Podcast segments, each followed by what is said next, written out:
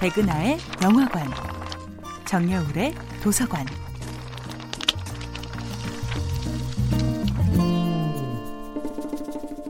안녕하세요. 여러분들과 쉽고 재미있는 영화 이야기를 나누고 있는 배우 연구소 소장 백은하입니다.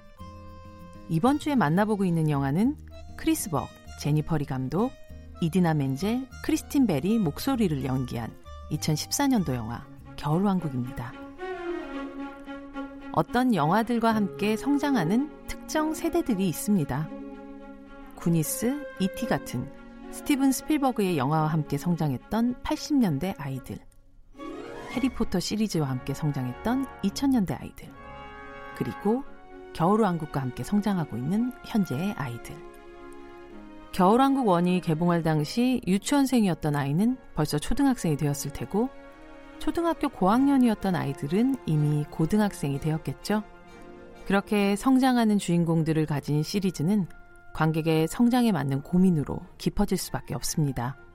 한때 엘사와 안나의 드레스와 왕관, 네 갈래로 따은 머리에 환호했던 소녀들은 이제 자신을 둘러싼 관계에 대해 앞으로의 삶에 대해 고민해야 하는 사춘기를 맞이했습니다. 5년 만에 돌아온 겨울왕국2는 물, 불, 바람, 땅이라는 자연의 정령들을 마치 사방의 무게추처럼 중요하게 배치하고 있습니다. 그리고 이 자연을 때로는 공포스럽고 위협적인 존재로, 때로는 감싸 안아주는 구원의 존재로 그리고 있습니다.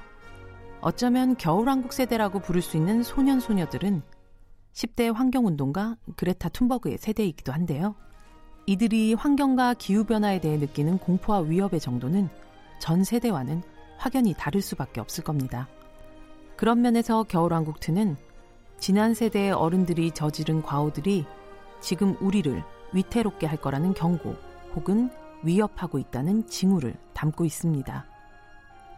그리고 엘사와 안나에게 혹은 그들로 대표되는 어린 관객들에게 진짜 어른으로 성장하기 위해서는 미래로 나아가기 위해서는 어디선가 들려오는 막연한 위협에 겁먹으며 잠들지 말고 깨어나서 구체적인 한 걸음을 내디드라는 메시지를 안겨주고 있습니다. 시간이 지나고 또 이 아이들이 더 성장한 이후 겨울왕국의 다음 이야기는 과연 어떤 고민과 주제를 가지고 다시 찾아오게 될까요? 언제가 될지는 아직은 모르지만 또 다른 겨울이 기다려지는 이유입니다. 백은하의 영화관이었습니다.